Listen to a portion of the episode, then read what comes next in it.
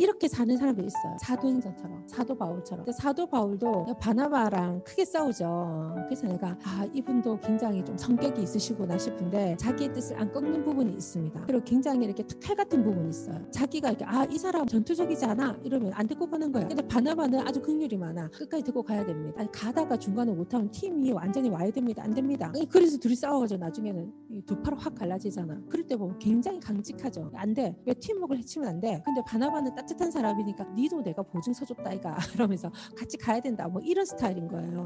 둘이 스타일 좀 달라. 사도 바울은 굉장히 강직한 모습을 막 보이죠. 좀 우리가 봤을 때 아, 좀 까칠한가 이거 어, 왜 저러노 뭐 이런 모습을 그래서 그렇게 보일지 모르지만 하나님이 또 그를 굉장히 들어서 쓰셨다는 거예요. 그래서 사람의 어떠한 착함과 아닌 거 이거와 좀 관계 없는 것 같아요.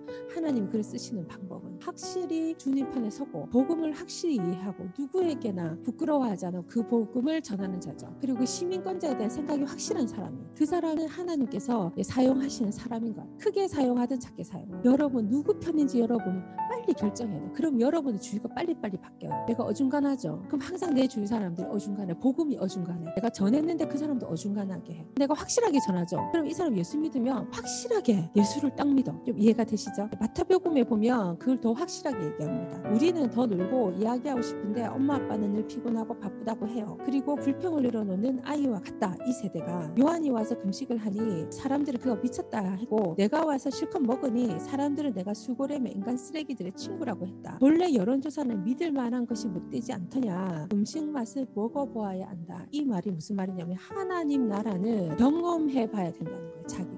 이 사도 바울처럼. 근데 이 경험이 처음에 쫙빛 하나 한번 비춘 거 가지고 평생을 긁고 갈 수는 없어요. 첫사랑 하나 가지고 부부가 평생을 어떻게 가노? 중간중간 사랑을 경험해요. 예수님과 마찬가지야. 중간중간 사랑을 경험하려면 이슈가 있어야 돼. 그게 뭐냐면 복음 전하는 거. 내가 누군가에게 복음을 전했는데 그 사람이 복음을 받아들이고 내가 예수를 위해서 확실하게 서는 거. 여러분은 확인 사살을 해야 돼. 무슨 일이든지. 근데 여러분이 정확한 판단을 하려면 정확한 데이터를 가지고 해야 됩니다. 여론에 휩쓸리지 않는 여러 가지 여러분 주위에도 여론존이 있을 거예요. 여론을 막 형성하면서 사람의 판단을 흐리게 하는 너무나도 많은 일들이 우리한테 있다는 것을.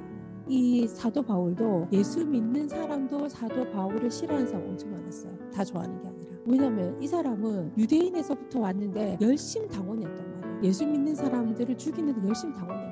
이 사람 인정하는데 엄청난 시간이 걸렸고 그리고 사도 바울을 편지해 보면 막 그런 얘기 있잖아. 그들이 질투로 예수를 전하던 뭐로 예수 전하던 나는 예수가 전해지면 된다. 그러니까 사도 바울이 그렇게 흔쾌히 받아들여지지 않았다는 것도 우리가 책을 봐서 알 수 있어. 그래서 저희들이 생각해야 됩니다. 지금 우리는 누구랑 무엇을 하고 있나? 그래서 이 여론전에 우리도 속으면 되나 안 되나 여러분 생각해봐요. 건전한 상식이 여러분에게 있어요. 그래서 여러분 성경을 자주 읽어야 됩니다. 이제 20절에 보면 그 후에 예수께서 자신이 가장 열심히 일하였으나 사람들의 반응이 가장 적었던 여러 도시들을 호되게 책망을 하셨다. 그곳 사람들이 무관심하게 제 갈 길로 가버렸던 것이다. 이렇게 얘기합니다. 우리가 어쩌면 가장 열심히 복음을 전하고 애를 쓰고 공을 막 들인 사람이 이런 반응을 할 수 있어요. 그러면은 그 그런 사람들은 그러면 우리는 어떻게 해야 될까?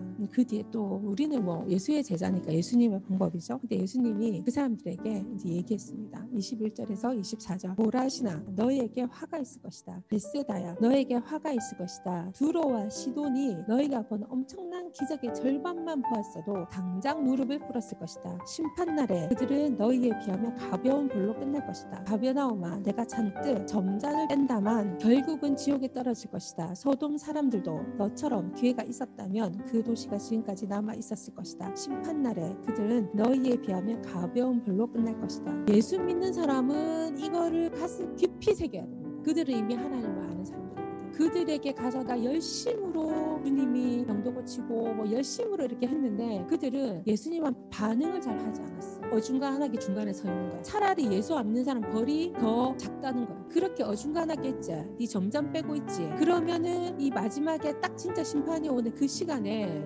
책임질 수 없다는 얘기지. 그 시간이 오면은 안 믿는 그들보다 너희들의 벌이 더 크다. 왜? 알면서 했으니까. 그리고 내가 어중간하게 있으면서 그 주위에 많은 사람들이 예수 믿으면 저렇게 믿으면 되겠네 하고 그 사람들에게 잘못된 영향력을 미친다.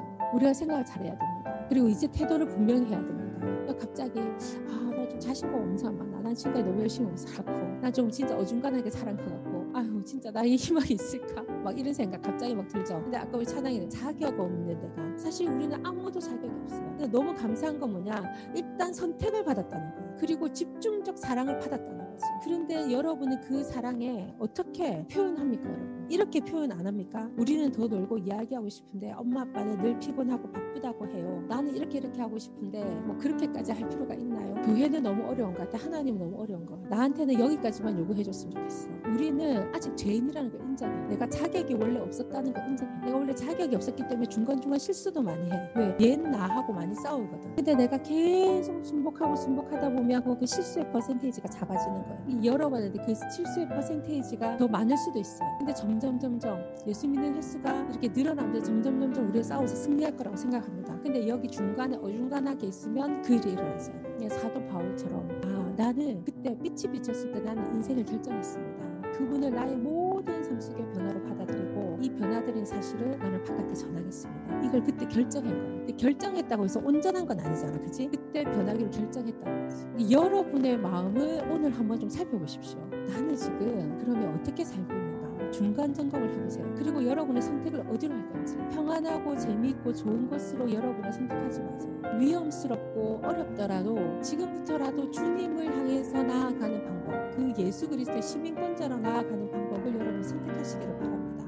우리의 삶은 여기가 끝이 아니에요. 어쩌면 이거는 에피타이저일 수 있어요. 그리고 진짜는 사실은 저 천국에서 이루어질 수도 있습니다. 나는 그걸 믿는 사람입니다.